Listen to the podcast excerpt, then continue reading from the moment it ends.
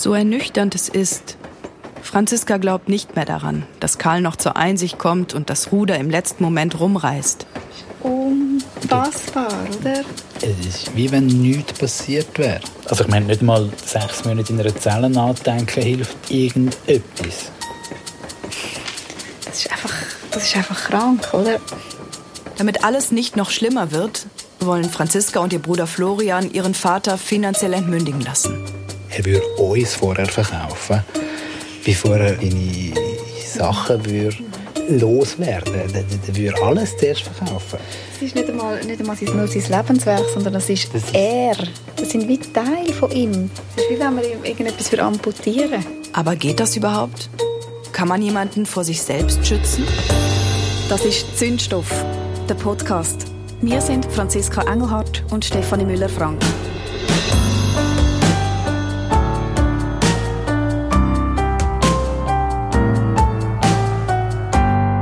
Folge 5 Kein Obdach.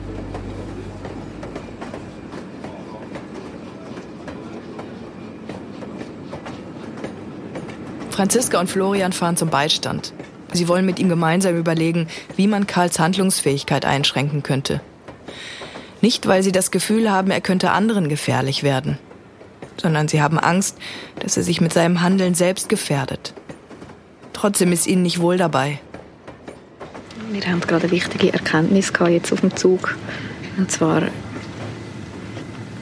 es da um, um die Änderung der Beistandschaft. Im Moment ist es ja eine leichte, die er hat. Es geht jetzt da Voraussetzung ähm, für eine umfassende Beistandschaft wäre unter anderem steht ähm, Voraussetzung für die umfassende Beistandschaft besonders ausgeprägte Schutzbedürftigkeit vor sich selber oder vor Dritten.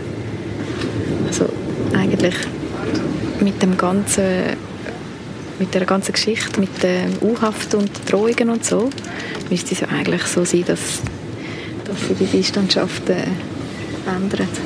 Es ist irgendwie schräg, wenn das nicht passiert.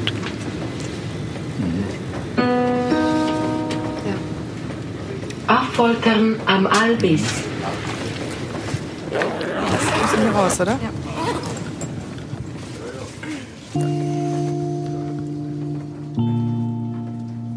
Ich finde es gerade recht furchtbar. Ich habe das Gefühl, dass, dass ich meinem Vater in den Rücken falle. Er vertraut uns ja komplett.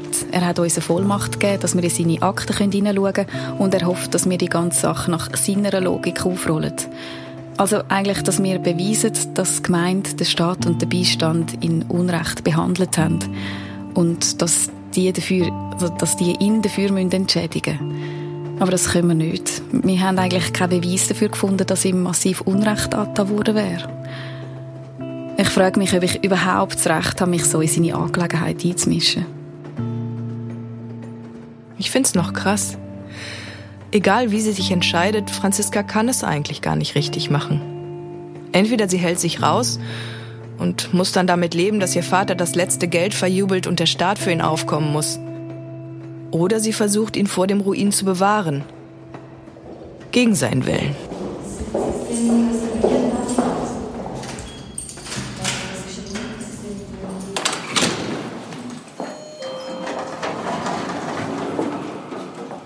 Aber dann erfährt Franziska vom Beistand, als Tochter kann sie das gar nicht.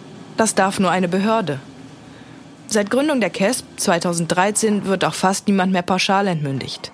Die meisten bekommen nur da Hilfe, wo nötig. Also was sich im neuen Recht sicher geändert hat, ist im Gegensatz zu früher wird das Selbstbestimmungsrecht von der einzelnen Person viel stärker gewichtet.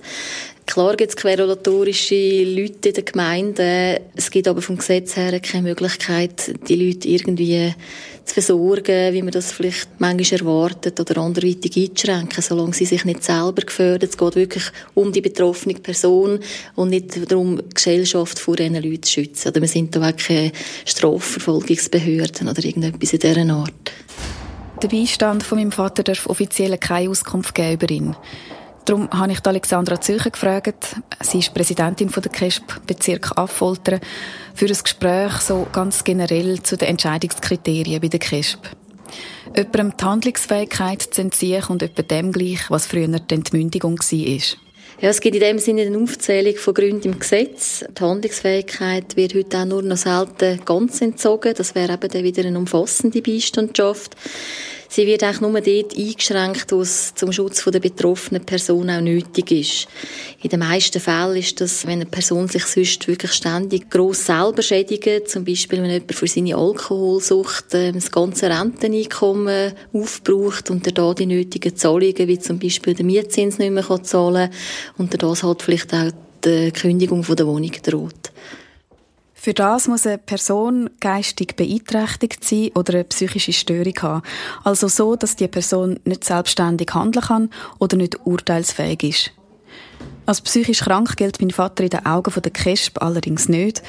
Pathologisches Horten ist in der Schweiz nicht offiziell als Krankheit anerkannt. Schädigt sich eine Person vor allem finanziell, so wie mein Vater, liegt die Latte noch höher, um jemandem seine Handlungen einzuschränken. Dort wird in der Regel immer zuerst geschaut, ob nicht eine Vertretungsbeistandschaft mit Vermögensverwaltung und Einkommensverwaltung schon lenkt.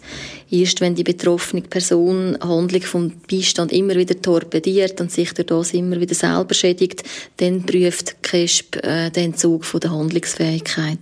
Aber auch dann wird nicht einfach automatisch die gesamte Handlungsfähigkeit entzogen, sondern höchstens punktuell. Es ist zum Beispiel auch möglich, dass man einfach nur den Zugriff auf einzelne Bankkonten einschränkt. Tatsächlich hat die Erwachsenenschutzbehörde dem Beistand von Franziskas Vater kürzlich die Kompetenz erweitert. Jetzt kann er das Grundstück in Knonau auch gegen Karls Willen verkaufen. Aber selbst dagegen kann Karl noch mehrmals Rekurs einlegen.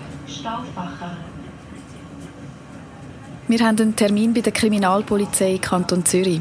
Der Chef der Abteilung Brandermittlung empfangen uns. Ich hoffe, dass wir wenigstens da noch etwas machen für meinen Vater. Grüezi. Grüezi, Leand. Grüezi, Reinhard. Grüezi. So, wollen wir, wollen wir schauen? Ja, genau. Die Ermittlungen zum Brandfall Engelhardt sind seit Mitte 2018 abgeschlossen. Aber trotzdem darf Bruno Viertz nichts dazu sagen, bis die Sache verjährt ist. Was müsste denn passieren, dass, dass die Ermittlungen wieder aufgenommen werden? Dass wir irgendwelche Hinweise finden würden oder dass sich jemand würde melden und sagt, ich kann das anzünden zum Beispiel. Das wäre eine Möglichkeit. Dass man sagt, äh, ja, wir haben konkrete Hinweise dann müssen wir den befragen und dann müssen wir die Glaubwürdigkeit abschätzen, ist das überhaupt möglich? Und das ist in jedem Fall genau gleich. Könnten das auch Spuren sein? Spuren, ja, aber die haben wir im Moment ja nicht mehr. Die Spuren, die wir hatten, die haben wir ausgewertet und in dem Fall muss man einfach sagen, da kommt man nicht mehr weiter. Und jetzt so aus Ihrer Berufserfahrung, wie hoch ist die Wahrscheinlichkeit rein statistisch, dass solche Spuren oder neue Hinweise nochmal aufkommen? Sehr unterschiedlich. Äh, da können Familienstreitigkeiten sein, wo man eine Fahrlässigkeit hat und da kommt der Ehepartner und sagt, das, was dort passiert ist, ist nicht so. Das hat zum Beispiel mein Partner selber angezündet zum Versicherung beschissen. Dann kann man das neu aufrollen, eben wenn die Verjährungsfrist noch nicht ist. Äh, ansonsten, wenn man die Spuren nicht hat und kann auswerten, wird es schwierig. Dann müsste also jemand kommen und sagen, ich habe neue Fakten. So was passiert aber? Ja, aber eher selten. Im offiziellen Brandbericht war nie die Rede von einem Video von der Nacht, was brennt hat. Ist das eigentlich strafbar, wenn ich in Feuer filme, ähm, ohne die Polizei zu rufen? Ist das unterlassene Hilfeleistung? Grundsätzlich ja. Das Erste ist klar, äh, ich muss retten. Ich muss die Feuerwehr äh, alarmieren oder das Rettungsorgan grundsätzlich. Vielleicht reden wir mal Klartext. Also, ähm, ich glaube, uns geht es ja nicht so sehr um die unterlassene Hilfeleistung, oder? Also, also wir haben im Rahmen von unserer Arbeit ja, mit vielen Leuten geschwätzt. Und das hat, glaube ich, halt etwas ausgelöst auch bei Einzelnen. Und jemand hat uns dann, oder zwei Leute haben uns erzählt, ähm, dass eben ein Nachbar, also offensichtlich ein Nachbar, das, Film, äh, das, Feuer, das Feuer gefilmt hat von seiner Wohnung aus, hinter dem Vorhang führen und hat dann das dem gezeigt, dass der, die Person, die uns das erzählt hat, ist auch ein Feuerwehrmann war. Und der, der Feuerwehrmann, der uns das erzählt hat, er wusste so genau, dass das vorher war, weil er hat auf dem Pager gesehen, wann die Feuerwehr alarmiert wurde und hat auch den, den Timecode vom Video gesehen und wusste, es ist vorher. Und er wusste auch, dass derjenige nicht die Feuerwehr alarmiert hat. Also so aus dem Stegreif kann ich da gar nichts sagen, weil es ist extrem schwierig, oder? Äh, da müssen wir wirklich alle Fakten haben und äh, einfach so von der, von der Geschichte her ist, kann ich da überhaupt nichts dazu sagen. Das ist schwierig. Wir fragen das deswegen, weil ist das ein Hinweis, der vielleicht dazu führen könnte, dass die Ermittlungen wieder aufgenommen werden und wie schnell geht das und was raten Sie uns? Also, wenn man jetzt das wüsste, wer es ist, dann würde man sicher Kontakt aufnehmen mit ihm, oder? Eine Befragung machen und dann schauen, was auf dem Video ist. Das wird dann, alles andere würde dann äh, Folgeermittlungen geben, wenn man darauf etwas gesagt hat, das relevant wäre. Wir haben lange hin und her überlegt und jetzt uns aber dafür entschieden, den Namen der Polizei zu verraten. Wir hoffen damit, dass sie die Ermittlungen in der Brandsache nochmal aufnimmt. Und im besten Fall sogar einen Brandstifter findet, falls tatsächlich über das Haus angezündet hat. Also, sobald wir einen Verdacht haben, werden wir das an die Staatsanwaltschaft schicken, zum Beurteilen. Ja, es kommt nicht dazu, leider. Der Nachbar, der den Brand gefilmt hat, gibt bei der Zeugeneinvernahme zu Protokoll, dass er ein neues Handy hat und sich nicht an ein Video erinnern kann. Ohne Spurenbeweis muss die Polizei den Fall also ruhen lassen. So funktioniert der Rechtsstaat. Wir sind trotzdem enttäuscht, dass der Fall so endet. Wir können nichts mehr tun, fürchte ich. Wir haben ja insgeheim am Anfang der Recherche gehofft, dass wir Fehlentscheidungen aufdecken können. Also Fehlentscheidungen, die überhaupt erst zu der ganzen Eskalation geführt haben. Das hätte ja nicht nur Karl entlastet, sondern auch Franziska. Nur haben wir im Laufe der Recherche keine Hinweise darauf gefunden. Also weder der Gemeinde noch der Polizei noch der KESP sind Fehler nachzuweisen. Außer vielleicht, sie haben alle zu lange gehofft und darauf gewartet, dass Karl sich doch noch auf einen Kompromiss einlässt.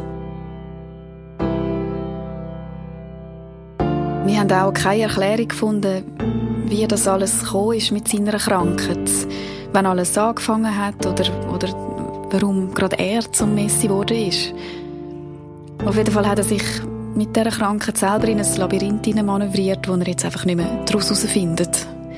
Verantwortlich ist schlussendlich halt die Krankheit, die im Prinzip jeder treffen kann. Nur ist das eben jetzt einfach mein Papi.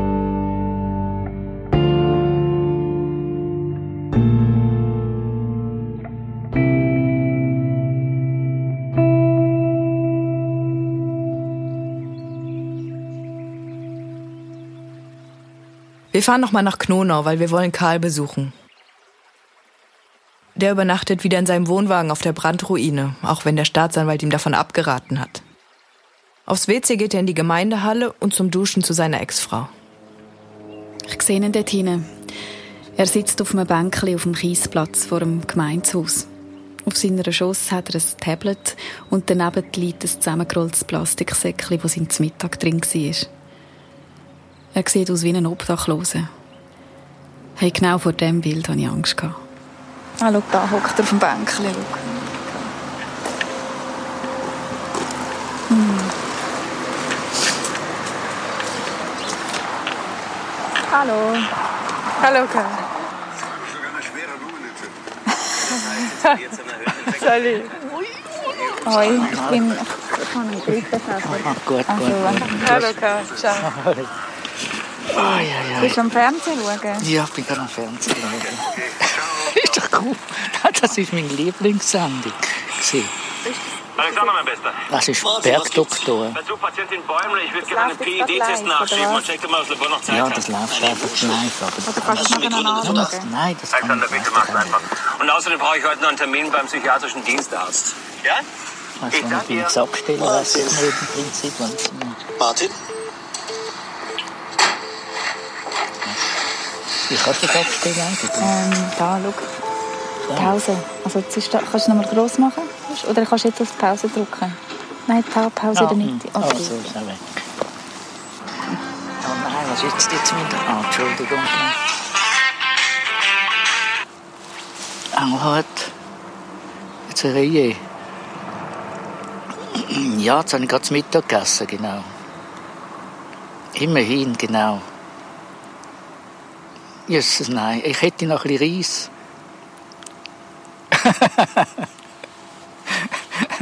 Der Besitzer einer Scheune ist am Telefon und fragt nach der Miete. Äh, also, also ich bin, nein, morgen geht es mir leider nicht.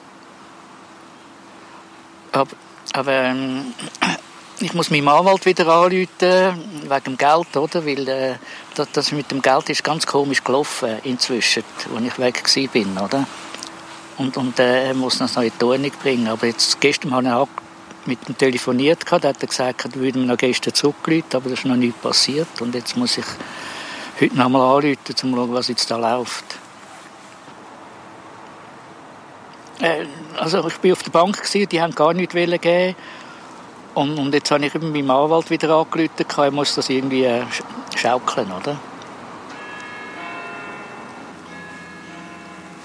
Nein, nein, ich, ja, ich, ich, ich habe das Geld an und für sich, aber es ist einfach nicht bei mir. Ja, ja, nein, das ist schon, aber ich, doch, ja, ja, das ist gut.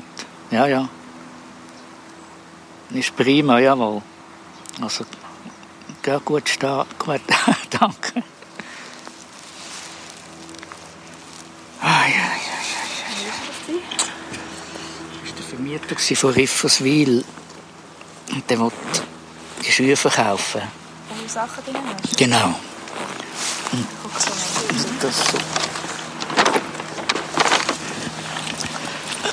Und äh, die Sachen sollten auch bis im nächsten Ende Juni oder Juli draußen sein. Dann, also. Ja. Und die Miete von der Schür zahlst du noch? Nein, nein, habe ich schon lange nicht mehr zahlen. Okay. Also eine Baustelle dort? Eine Baustelle, mhm. genau. Sag mal, und mit deinem, mit deinem Verfahren, wie geht es da weiter? Ich weiß im Moment gar nichts. Vom Gespräch mit dem Staatsanwalt weiß ich, dass sie ihm ein abgekürztes Verfahren angeboten haben. Und das würde bedeuten, dass es keine normale Gerichtsverhandlung gäbe, sondern es würde direkt ein Urteil gesprochen werden. Aber für das müsste mein Vater ein, ein Geständnis ablegen, dass er die Morddrohungen gesagt hat. Und er müsste die Strafe dann auch akzeptieren. Angenommen, es würde jetzt zu einem Verfahren kommen, was, was heisst, sagen, das ist ein, ein abgekürztes Verfahren. Du müsstest sagen, so ist es gewesen, und dann ist die Strafe auch milder und dann geht das, das viel mhm. schneller. Das wäre eine Möglichkeit zum Beispiel. Ja, aber das wollte ich ja nicht. Warum? Ich finde, man muss die Sachlage so anschauen, wie sie seit dem, sagen wir, grob gesagt, im 2014 angefangen hat. Und das muss genau abgeklärt werden. Ich finde, das ganze Verfahren muss angeschaut werden. Wieso ist es überhaupt so weit gekommen? Oder? Die ganze Schuldfrage muss abgeklärt werden von der Gemeinde. Das muss abgeklärt werden. Ich bin so hin und her gerissen, weil ich verstehe, warum das für dich zusammenhängt. Aber ich fürchte, dass es vor Gericht einfach um, um das geht, was man dir vorwirft. Und dann wird man dich fragen, warst du es oder warst du es nicht? Also siehst du es ein oder siehst du es nicht ein? Darum wird es gehen. Das ist gut möglich, dass die fragen dann, ja. Und dann, was sagst du? Dann sollen sie sagen, sie sollen mich zuerst entschädigen, dann kann ich schon Ja sagen oder Nein. Hm. Franziskas Vater will ordentlich vor Gericht angehört werden und öffentlich erklären, dass er Opfer ist und nicht Täter. Abgeschlossen aber wird der Fall damit kaum sein. Sollte Karl Engelhardt nicht vom Tatverdacht der Gewalt und Drohung gegen Behörden und Beamte freigesprochen werden, wird er das Urteil an die nächste Instanz weiterziehen. Und von dieser an die nächste, notfalls bis vors Bundesgericht. Ich wollte gar keine Strafe. Okay. Für das. Das ist nicht, meine, das ist nicht mein Verschulden, fertig. Ich wollte entschädigt werden für das. Für das, dass ich ein halbes Jahr gekocht bin. Das muss voll entschädigt werden. Und ich weiß, wie viel Geld das man da bekommt. Aber das hieß ja, dass du total unschuldig bist. Richtig, das ist ja so, ja. Und wenn sie es nicht glauben, dann müssen sie es halt lernen glauben, oder ich weiß es nicht.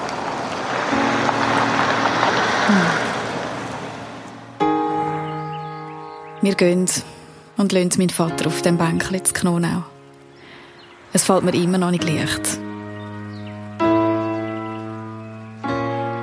Vielleicht fühlt er sich von mir verraten, auch wenn es überhaupt nicht meine Absicht war. Aber ich habe über 20 Jahre gehofft, dass er sich ändert. Die Recherche hat mir aber klar gemacht, dass das nicht passieren wird.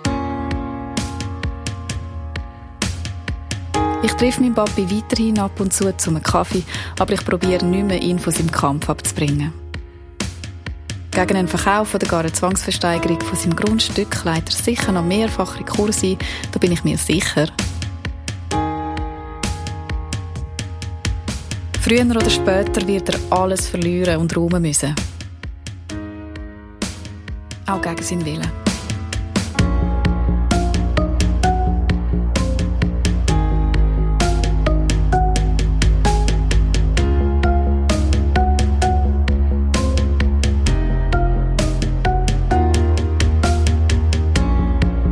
Im Moment ist alles ruhig zu Knonau. Aber die nächste Eskalation die kommt bestimmt. Bis jetzt war es leider immer so.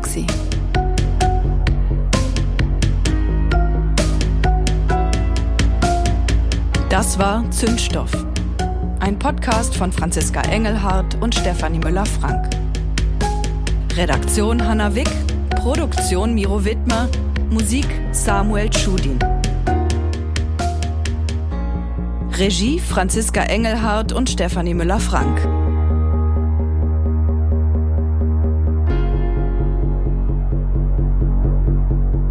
Eine Produktion im Auftrag der Republik 2019.